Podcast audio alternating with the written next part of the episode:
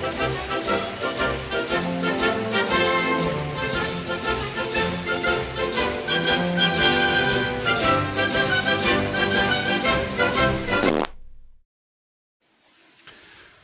komme von einem Treffen mit Freimaurern und zwar war das in der Rue de Gibraltar in Luxemburg. Und das waren aber keine Droit Humain Freimaurer, also nicht von einer gemissten Loge. Und äh, lustigerweise fanden diese beiden Herren, dass sie besser äh, in einer reinen Männerloge aufgehoben sind. Ähm, ja, als ich mir das später überlegt habe, habe ich auch gedacht, naja, eigentlich stimmt das ja auch, weil sie praktizieren ja die Männerliebe und dann sind sie bei den Männerlogen besser aufgehoben. Äh, jetzt habe ich gedacht, wo ich mich dann äh, am besten äh, anschließe.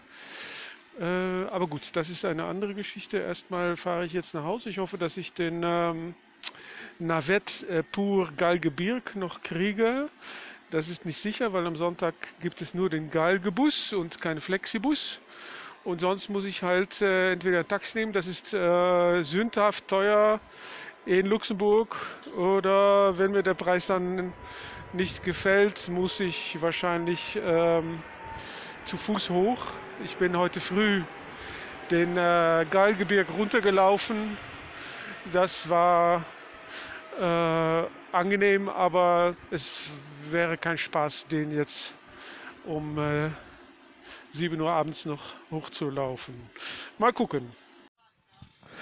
Okay, den Galgebus habe ich gekriegt. Ähm, das war der letzte. Und ja, wir haben als Freimaurer viel darüber gesprochen, ähm, über die Freimaurerei, aber das ist jetzt ein bisschen theoretisch und außerdem sitze ich hier jetzt mit anderen Menschen im Bus. Und ja, wenn ich meinen Prinzipien treu bleibe, kann ich nicht einfach darüber sprechen.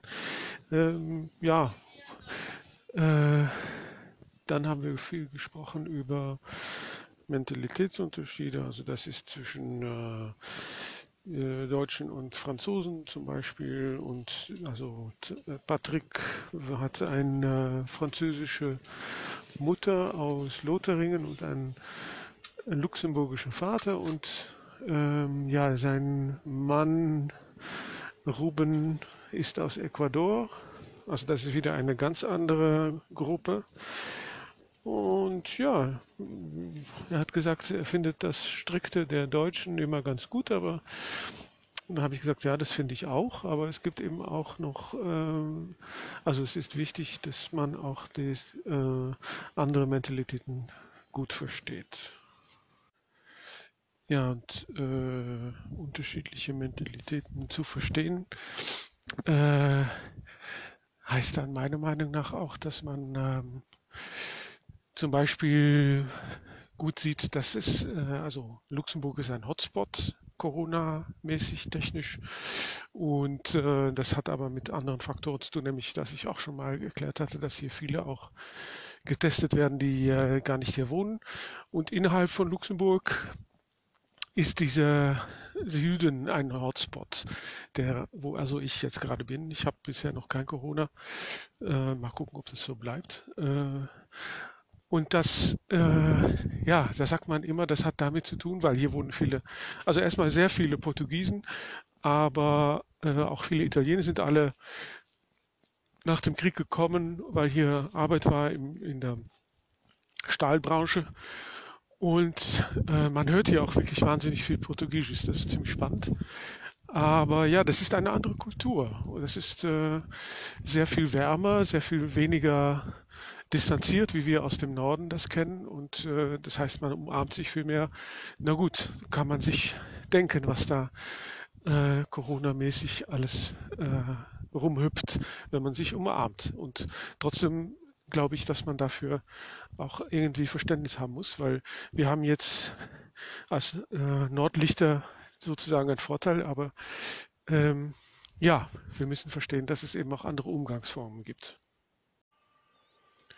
Ja, ähm, jede Menge Freimaurerei. Ich darf ja natürlich aber nicht vergessen zu erzählen, dass ich gestern ähm, unterwegs war in Belleval, das ist so das äh, alte Industrierevier von äh, Luxemburg, wozu auch die, ähm, das Städtchen Esch gehört.